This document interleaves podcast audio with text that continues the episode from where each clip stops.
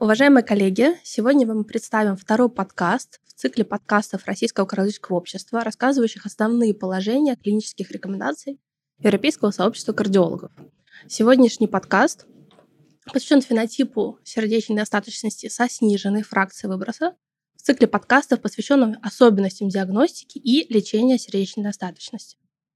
Меня зовут Симоненко Мария Андреевна. Я работаю научным сотрудником э, в научно-исследовательской лаборатории кардиопульмонального тестирования и являюсь врачом-кардиологом-трансплантологом в центре Алмазова. Со мной сегодня в студии в Санкт-Петербурге Петр Федотов, э, заведующий НИЛ высокотехнологических методов лечения сердечной остаточности, доцент кафедры кардиологии Института медицинского образования Центра Алмазова. И с нами на связи из солнечного Волгограда Лопатин Юрий Михайлович, заведующий кафедрой кардиологии и функциональной диагностики Волгоградского государственного медицинского университета, заведующий короческим отделением номер один Волгоградского областного клинического кардиологического центра и член президиума правления Российского кардиологического общества. Давайте для начала обсудим подходы к ведению больных с сердечной остаточностью с низкой фракцией выброса, Юрий Михайлович, какие рекомендованы современные алгоритмы фармакотерапии пациентов с речной остаточностью с низкой фракцией выброса и какие у нас существуют возможности терапии гуморальными медиаторами? Добрый день, глубоко уважаемые коллеги. Это одна из самых горячих, я бы сказал, бы самых интереснейших тем, которые сейчас находятся в центре внимания всех специалистов. Если уж мы говорим про европейские алгоритмы, то имеет смысл упомянуть, что Традиционно европейские эксперты выпускают свои рекомендации раз в 4 года, а если потребуется апдейт тех данных, которые являются еще более актуальными, осуществляется дополнительное публикование материала в пределах двух лет, что мы ожидаем в августе 2023 года. А вот вопрос по поводу того, как назначать препараты, то, что укладывается в алгоритм назначения препаратов, претерпел достаточно сильные изменения. Ну, во-первых, как вы хорошо знаете, все алгоритмы последних лет строились на так называемой пошаговой терапии усиленного титрования препаратов. В основном это речь шла о нейрогуморальных модуляторах, то о тех препаратах, которые вы упомянули, Марина Андреевна. И действительно, коллеги, мы с вами являемся свидетелями того, что эти классы препаратов обеспечивают э, увеличение продолжительности жизни, снижение риска осложнений, хорошее влияние на качество жизни, на симптоматику. Иными словами, это э, фундаментальная основа лечения сердечной достаточности. Поэтому, уважаемые коллеги, тогда, когда уже стало понятно, что это основополагающий класс препаратов, постепенно пришло понимание. Понимание того, что мы с вами, назначая эти препараты, должны достигать целевых доз препаратов. На самом деле в жизни это не происходит. Это происходит в клинических исследованиях стали задумываться о том, насколько это принципиальная позиция, стали искать новые подходы и, конечно, прорывом стали ингибиторы SGLT2, которые появились в рекомендациях в 2021 году, а сейчас они занимают место основополагающих классов препаратов. Я бы сказал бы, отвечая на ваш вопрос, Марина Андреевна, что все-таки это так называемая четырехкомпонентная схема лечения что часто используется в нашей разговорной речи профессиональной, так называемая квадротерапия. Иными словами, помимо нейрогуморальных модуляторов появился еще и один игрок, и это класс ингибиторов SGLT2. А, Юрий Михайлович, а, рекомендации Европейского сообщества кардиологов, посвященные сердечной остаточности, являются действующими, но они были опубликованы в 2021 году. После этого, год назад, а, американская сообщества сердца представили новые рекомендации по лечению пациентов с сердечной остаточностью. И в настоящее время а, выложен проект клинических рекомендаций Российской Федерации по ведению пациентов с сердечной остаточностью для обсуждения. Произошли ли значимые изменения в рекомендациях за прошедшие два года в отношении медикаментозного подхода к ведению пациентов с сердечной остаточностью с низкой фракцией выброса? Марина Дарина, вы правы. Вы абсолютно правы, что это действующие рекомендации Европейского общества кардиологов. Кстати, интрига последнего представления рекомендаций заключалась в следующем. Как только представили рекомендации, буквально через полтора часа стало понятно, что раздел, касающийся сердечной достаточности сохраненной фракции выброса, требует исправлений. И на самом деле в 2023 году, через неделю, мы ожидаем как раз новые данные по тому, как вести больных сердечной достаточностью сохраненной фракции выброса.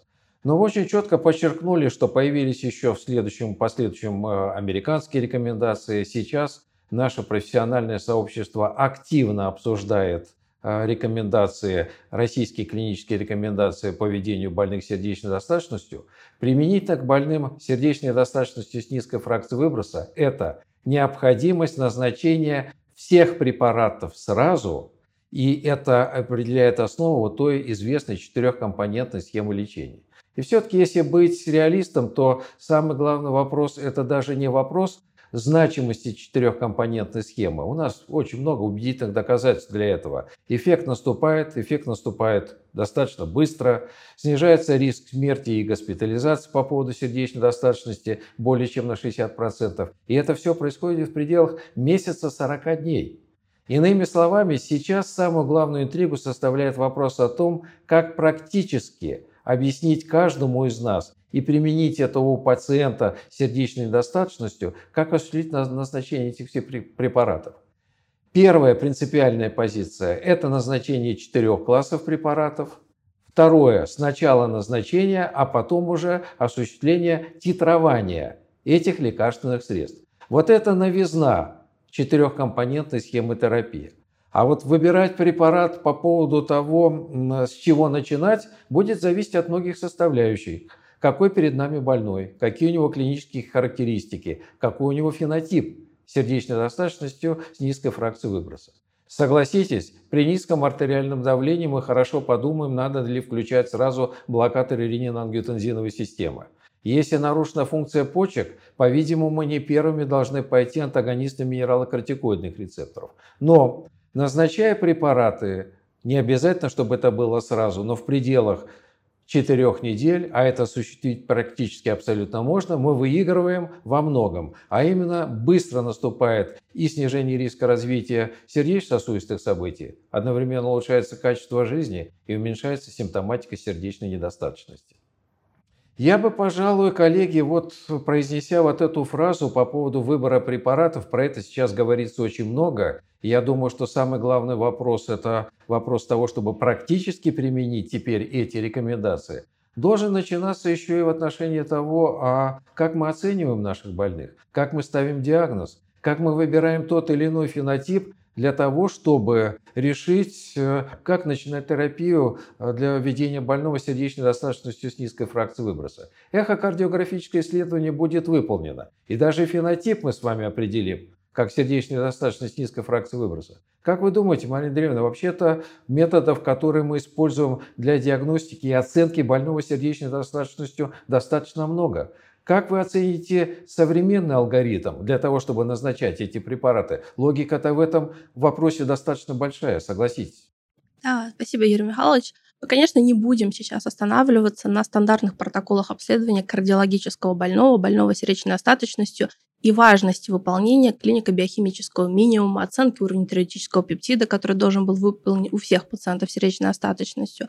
Тем более в предыдущем подкасте, посвященном умеренному снижению фракции выброса у этих пациентов, уже была освещена необходимость как лабораторной, так и инструментальной оценки, выполнения эхокардиографии и стандартных методов исследования, включающих суточное мониторирование ЭКГ, УЗИ брюшной полости, выполнение рентгена грудной клетки всем пациентам. Но дальше пациентам требуются дополнительные методы инструментального обследования, и от их результатов будут зависеть показания э, к объему выбора как медикаментозной терапии, так и хирургического метода лечения. В первую очередь, это, конечно, пациенты с ишемической болезнью сердца. Это одна из наиболее частых причин развития сердечной стачности со сниженной фракцией выброса. И при отсутствии противопоказаний всем этим пациентам нужно выполнять стресс-эхокардиографию. Но только этого исследования недостаточно, и всем пациентам с ишемическим генезом сердечной остаточности необходимо выполнять также коронарографию или компьютерную томографию, ангиографию коронарных артерий. И от результатов инвазивной диагностики будет зависеть выбор дальнейшей тактики ведения у этих больных.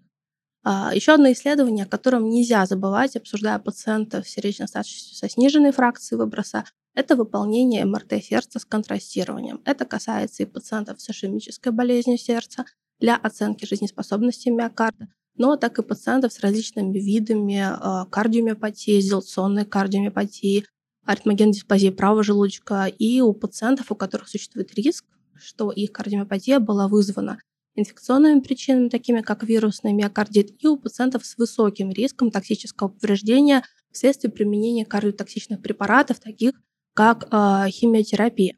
Наиболее частый пример – это пациенты после перенесенной а, антрациклиновой химиотерапии, это доксорубициновая кардиомиопатия. Также объем диагностики будет отличаться для этих пациентов. Все пациенты перед необходимостью назначения кардиотоксичного лечения для лечения онкопатологии должны быть обследованы, выполнены также стандартные методы, как ЭКГ, эхокардиография, лабораторная диагностика и оценка уровней тропонинов и натриуретического пептида.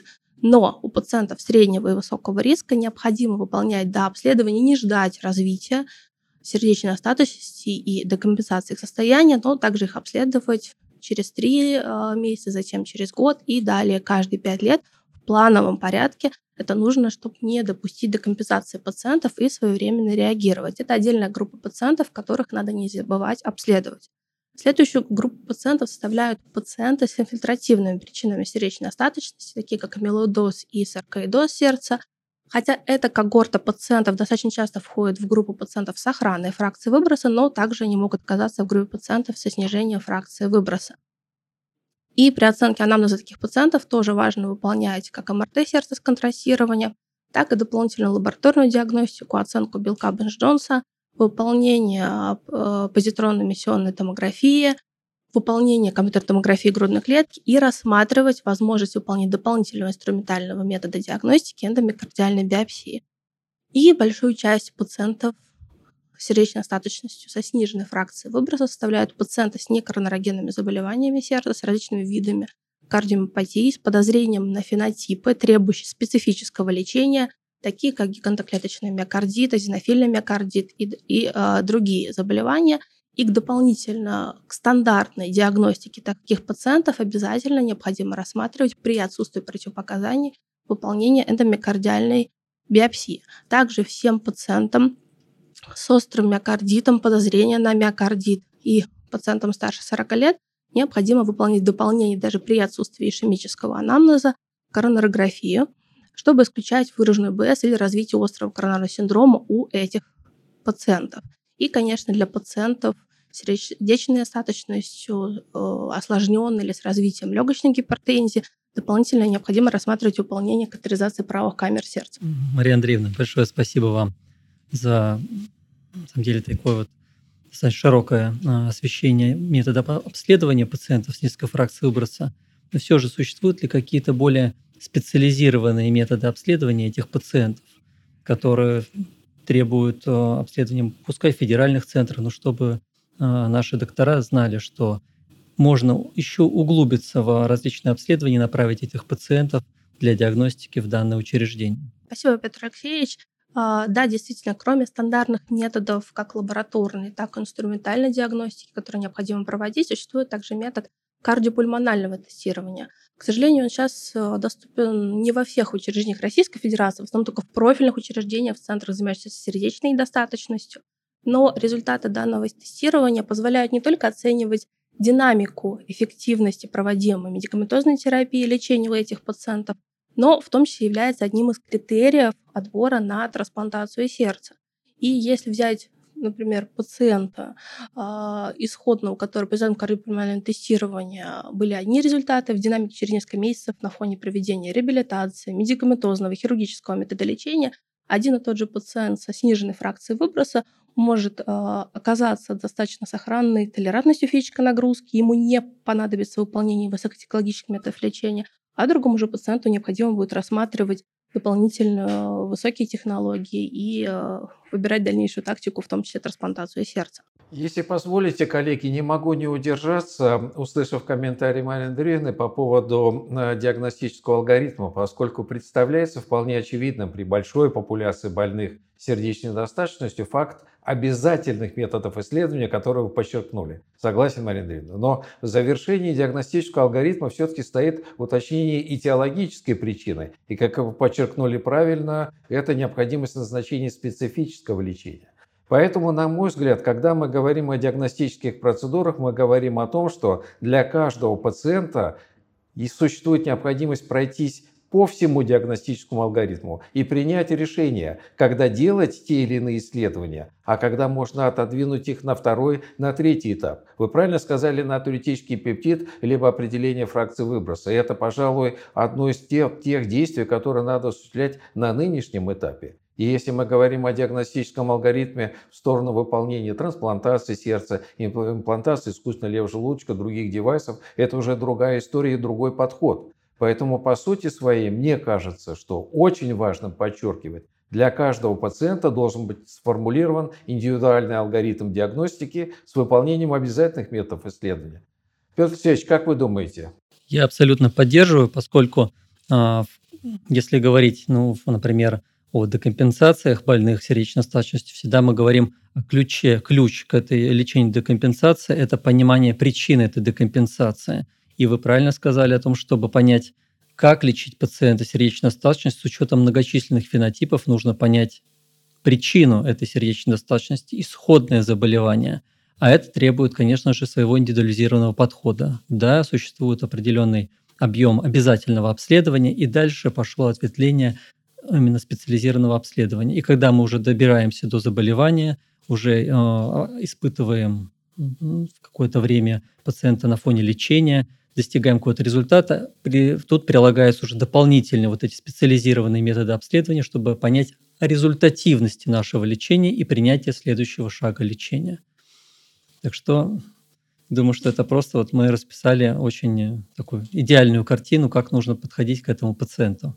А, я думаю, обсудив э, идеального пациента и плановое обследование, Петр Алексеевич, э, хотелось бы знать, какие подходы к ведению пациента при развитии декомпенсации сердечной остаточности, когда же пациент с декомпенсацией необходимо госпитализировать в стационаре, какой будет критерий выписки пациента со стационарного наблюдения? К сожалению, наш пациент с сердечной недостаточностью ну, на каждом шагу сталкивается с теми или иными проблемами, которые могут стать явиться причиной декомпенсации. Их многочисленное число, и когда мы видим у пациента нарастание функционального класса сердечной достаточности, ну, до третьего, четвертого функционального класса, когда мы видим нарастание отечного синдрома, и мы не справляемся с, помощью своей диуретической терапии, пациент уходит в тахисистолию, появляются дисфункция органов мишени, гипотензия с проявлением гипоперфузии. Это все проявления декомпенсации сердечной недостаточности. И вклад каждого из этого, ну, скажем так, симптома, синдрома, он может быть различным у пациента, и получается различные в том числе и фенотипы этой декомпенсации сердечной достаточности. И тут также мы можем очень подробно говорить о каждом фенотипе, но я бы сегодня поговорил бы о самом распространенном. Это прогрессирование, декомпенсация хронической сердечной достаточности, чаще всего в варианте бивентрикулярной сердечной достаточности. И когда мы видим такого пациента, и мы только что обсудили, что если это сердечная достаточность третий и четвертый социальный класс, неконтролируемый отечный синдром, нестабильная гемодинамика, это является причиной для госпитализации пациента в условиях невозможности контроля за этими симптомами на амбулаторном этапе. Это критерии для госпитализация. И еще на амбулаторном этапе доктор включается в процесс, что явилось причиной для этой декомпенсации. Мы сегодня говорили, что ключ должен быть пониманию, откуда взялась сердечная стачность и откуда взялась декомпенсация. Как только мы это понимаем, мы понимаем, как лечить пациента, и скорее возьмем его под контроль. А причин может быть, на самом деле, бесчисленное количество от того, что он просто не соблюдает рекомендованную терапию, водно-солевой режим – это может быть неадекватная терапия, и врач, может быть, не до конца вытетрил какие-то препараты, оставил пациента в тахисистолии, в отсутствии контроля за частоты сердечных сокращений. Это может быть обострение сопутствующей патологии, нарастание клапотной недостаточности за счет прогрессирования ремоделирования левого желудочка, либо прогрессирования блокады левой ножки пучка ГИСа, который будет тоже ухудшать функцию левых камер сердца и стимулировать нарастание недостаточности митрального клапана. Это могут быть различные нарушения ритма и так далее, бесчисленное количество. Вот в этом мы должны разобраться. Следующим этапом, по сути дела, занимаясь вот этой диагностикой, если пациент госпитализировался, по рекомендациям нам отводится от 1 до 2 часов, чтобы мы быстро, интенсивно провели курс обследования – достаточно стандартного электрокардиографии, эхокардиографии, рентген, МСК, ну, компьютер лабораторные тесты, включая тропонин, возможно, какие-то специализированные, но даже вот этот базовый набор обследований поможет разобраться и, конечно же, адекватный сбор анамнеза. Разобравшись, и параллельно ему мы подключаемся, конечно, к синдромальному подходу лечения в начале – и э, что мы должны обращать в первую очередь? Первое – это тяжесть состояния пациента, что угрожает его жизни, дыхательная недостаточность и гемодинамическая нестабильность, которую мы должны в первую очередь компенсировать. Дыхательная недостаточность определяется с легкостью уже и визуально, но и с помощью пульсоксиметрии. Если требуется, то мы пациента переводим на в тот или иной формы доставки кислорода. Увлажненный кислород через э, назальные канюли, маска, а, высокопоточная оксигенация, неинвазивная, инвазивная а, вентиляция легких. Если нестабильная гемодинамика, то нужно прибегать в первую очередь все-таки к инотропным препаратам. Ни в коем случае не прибегать для просто поднятия давления к вазопрессорам. Это повышает постнагрузку на уже истощенный миокард, и это ухудшает последствия лечения нашего пациента. Поэтому именно инотропные препараты – левосемидан, добутамин, даже допамин – это благоприятные препараты, которые позволяют корректировать пациента, особенно левосемидан и добутамин, даже улучшать его в краткосрочном прогнозе в период этой декомпенсации. Далее. Отечный синдром. Всегда объемная перегрузка сопутствует декомпенсации в той или иной степени. Бывает, конечно же, когда гемодинамика лидирует – но преимущественно почти в 80-90% случаев существует объемная перегрузка малого или большого, или совместных всех кругов кровообращения. Поэтому диуретическая терапия должна у такого пациента переводиться на внутривенную активную диуретическую терапию. В зависимости от гемодинамики диуретики могут вводиться как болюсно, так и капельно или микроструйно. Это уже выбирает врач и контролирует объем диуретической терапии по стандартным подходам, избегая форсированных диурезов, чтобы в контроль веса и потеря веса не превышал 1 кг под контролем электролитного баланса, баланса и ортостатической гипотензии, избегая ее. Но кроме этого, внутривенных диуретиков не всегда подбор а, петлевых диуретиков приводит к активному диуретическому ответу. Что нужно сделать? Возможно, это комбинация с пероральным приемом других группы диуретиков тиазидового ряда либо ацетозоламида. Это контроль сопутствующих каких-то факторов, которые поддерживают а, отечный синдром. Это гипонатриемия, гипоальбуминемия, анемия и другие. А, и, конечно же, не забываем про антагонизм мерлокортикоидных рецепторов. У пациента с декомпенсацией, особенно при наличии активной диуретической терапии, всегда возникает ну, и рениногентензиновый, самое главное, альдостероновый шторм. Поэтому терапия антагониста мелокортикоидных рецепторов при отсутствии противопоказаний должна не только быть назначена, она должна, естественно, продолжаться, и дозировки могут быть увеличены от рекомендованных 50 мг, они могут нарастать, особенно в условиях асцита и достигать максимально переносимых дозировок. Но не забывайте снижать в дальнейшем дозировку при компенсации пациентов до рекомендуемых доз 50 мг. Это мы проговорили сейчас диуретическую терапию антагонист мерлокортикоидных рецепторов, которые, по сути дела, никак не мешают а, продолжению ее как базовой терапии при даже нестабильной гемодинамике. Что делать с остальными препаратами? Здесь все а, зависит в дальнейшем от фенотипа пациента. Это все-таки он с гипотензией, нестабильной гемодинамикой или стабильной гемодинамикой. А, и я хотел бы в первую очередь сказать о том препарате, о котором говорил и Юрий Михайлович, это группа глифлозинов, она и здесь себя показала очень хорошо.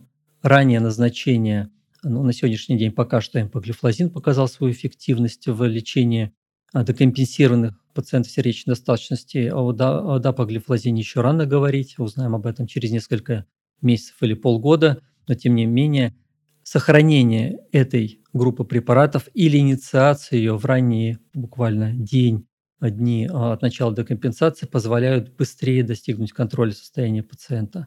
Поэтому это приветствуется, данная терапия. И, конечно же, бета-адреноблокаторы и блокаторы ренинготензиновой системы. Эти группы должны быть сохранены, но в первую очередь я бы дал предпочтение бета-адреноблокаторам. Большинство декомпенсации сердечной стачности ассоциированы именно с вариантами, поэтому данная терапия должна быть сохранена. И об этом нам говорят в том числе и рекомендации о том, что уменьшение даже дозировок, а не то, что отмена бета-блокаторов существенно ухудшает прогноз этих пациентов. Поэтому сохранение этой терапии должно быть. И отмена их должна быть очень жестко регламентирована. Кардиогенный шок, да, все остальное нужно ее сохранять. Ну и рентгеноинтенсивная система, здесь все как обычно. Если давление позволяет, нет гемодинамической нестабильности, то выбираем тот лекарственный препарат, который более совершенный. Давление выше 100, группа АРНИ. Давление 100 и меньше, то лучше ингибиторы АПФ, а если они не переносятся, антагонистами э, с группы сортанов. Все. И, конечно же, критерием для дальнейшей выписки пациента это будет коррекция э, волемического статуса, чтобы волемический статус был переведен ну, максимально в эуволемическое состояние и хотя бы начато подбор на базовой терапии. Если это э, выполнено, мы пациента можем выписать, и на амбулаторном этапе уже будет продолжена дальнейшая титрация препаратов и коррекция, в том числе сопутствующей патологии и там, желез дефицита, все, что полагается согласно рекомендациям. А, вот такой подход для больного типичного декомпенсированной бивентрикулярной сердечной достаточности. А, Юрий Михайлович, Петр Алексеевич, вы достаточно подробно рассказали наши все возможности медикаментозного подхода к ведению пациентов с сердечно-сосудистой сниженной фракцией выброса, но работая в сфере сердечной достаточности и трансплантации сердца, мы, к сожалению, до сих пор продолжаем сталкиваться с заблуждением со стороны как пациентов, так и врачей во многих регионах об отсутствии доступности высокотехнологичных методов лечения, выполнения трансплантации сердца, доступности механической поддержки кровообращения на территории Российской Федерации. При том, что в мире за прошедшие 10 лет а, возможность выполнения как трансплантации сердца, так и имплантации механической поддержки кровообращения действительно стала рутиной. А, Петр Алексеевич, от вас, как руководителя лаборатории высоких технологий лечения сердечной достаточности, хотелось бы узнать об имплантации механической поддержки и трансплантации сердца на территории Российской Федерации. Это сейчас все-таки миф или это уже стало реальностью? Мария Андреевна, это очень интересный вопрос. Он такой животрепещущий и очень болезненный, по сути дела, для меня, поскольку при наличии э, трансплантации сердца и ее доступности в Российской Федерации – то объем пациентов, которые направляются на данные технологии, конечно, очень мизерный. Поэтому осведомленность докторов и вера в то, что это уже не фантастический, а казуистический метод лечения, а он самом деле становится рутинной, это на самом деле такая вот очень жизненная, насущная наша проблема, и в, в том, чтобы люди знали об этом. Но перед тем, как кидаться в трансплантацию сердца, я хотел бы коротко просто напомнить о том, что у пациента есть многочисленные возможности отсрочить данный метод лечения, используя все методы медикаментозной терапии и в том числе высокотехнологичных методов лечения, борясь за синусовый ритм, используя радиочастотную абляцию, различных форм нарушения ритма. Это имплантация различных устройств, э, как электрофизиологические методы лечения. Это реваскуляризация пациентов даже с низкой фракцией выброса. И данные подходы должны быть обязательно э, обсуждены с э, специализированным в там, клиниках, с э, профильными специалистами, кардиохирургами, хирургами, аритмологами, для того, чтобы попробовать э, убрать обратимый фактор, который будет способствовать дальнейшему прогрессированию сердечной достаточности. Мы его убираем с помощью этих технологий, и тогда мы сможем, на самом деле, избавить пациента или отсрочить от трансплантации сердца. Но все же, если данный все лечения были выполнены и они не привели к успеху, то есть у пациента сохраняется клиника сердечно-статочности на уровне третьего, четвертого функционального класса на фоне органического поражения миокарда и толерантность нагрузки снижена, хотя бы Т-6 минутной ходьбой менее 300 метров, не говоря уже о кардиореспираторном тесте, который вы упоминали, а, по данному, которому, если поглощение кислорода оценивать, уровень его должен не превышать 12-14 мл килограмм в минуту то вот эти пациенты должны быть обсуждены на трансплантацию сердца. В настоящее время почти все регионы Российской Федерации уже задействованы э, медицинскими учреждениями, которые оказывают помощь данным методам лечения. Более 16 центров занимаются трансплантацией сердца. И поэтому это только приветствуется, это не миф, это реальность, и выживаемость пациентов не то, что не хуже, чем на Западе, оно соответствует а, мировому вообще опыту ведения этих пациентов, эти пациенты возвращаются в трудоспособность и живут хорошо за счет государства, обеспечиваются всеми медикаментами. Поэтому это выигрышная методика у терминального пациента. Но, к сожалению, у ряда пациентов есть противопоказания к трансплантации сердца, либо они не, успев, не могут дождаться еще своего донорского сердца, и здесь вступает в силу уже механическая поддержка кровообращения. Вот с этим пока что есть еще затруднения в Российской Федерации, но тем не менее эта методика также постепенно развивается. Краткосрочная механическая поддержка кровообращения распространена, и ее доступность все-таки существует, не обязательно в федеральных центрах, но и в регионах. А вот долгосрочная механическая поддержка получила свое развитие только в федеральных центрах, но в области педиатрии здесь есть э, код ВМП, оно может имплантироваться любому пациенту, которому есть показания. Со взрослыми есть также э, государственное обеспечение, но только в э, центрах, которые специализированно занимаются этим вопросом. Санкт-Петербург, Москва, знаю, Новосибирск. А, поэтому здесь я вижу все-таки не такое уж светлое будущее, что сейчас все появится, но мы развиваемся. Если 10 лет назад это было, на самом деле, фантастика, то сегодня у нас есть плановая имплантация данных аппаратов. А сегодня мы представили второй подкаст в цикле подкастов Российского городского общества, в которых рассказывается об особенностях ведения пациентов с сердечной недостаточностью. Следующим будет представлен подкаст, в который посвятят особенностям ведения пациентов с охранной фракцией выброса. И э, хотелось бы, конечно, узнать мнение слушателей и коллег, поэтому, пожалуйста, отправляйте свои предложения на сайт Российского экономического общества, какие бы следующие темы вы хотели бы услышать в таком новом аудиоформате. И, Юрий Михайлович, возможно, в будущем было бы актуально разобрать новые клинические рекомендации Российской э, Федерации, проект которых в настоящее время размещен для обсуждения. Все поддерживаю такую идею, Мария Андреевна. Это действительно нужно будет сделать. И Пожалуй, не ограничиваясь только нашими российскими клиническими рекомендациями, своевременно информировать наших коллег о всем том новом, что появляется и появляется постоянно. Это фантастически интересно, уважаемые коллеги. Мы говорим о декомпенсации, но сейчас актуально возрастают роли, подходы по обсуждению такого состояния, как так называемая ухудшающаяся сердечная недостаточность, когда надо радикально менять те или иные методы лечения. Мы говорим о высоких технологиях и говорим, что это не фантастика. Значит, по-видимому, мы должны погружаться в детали, потому что таких больных будет становиться все больше и больше, а значит будет и предмет разговора, и интерес к тем данным, которые вы сегодня уже говорили, Петр Алексеевич, и можно было бы обсуждать в последующем. Поэтому, уважаемые коллеги, ваше мнение и ваши пожелания принципиально важны. Мы всегда будем рады услышать их и увидеть на сайте Российского кардиологического общества. Ждем ваших комментариев, коллеги.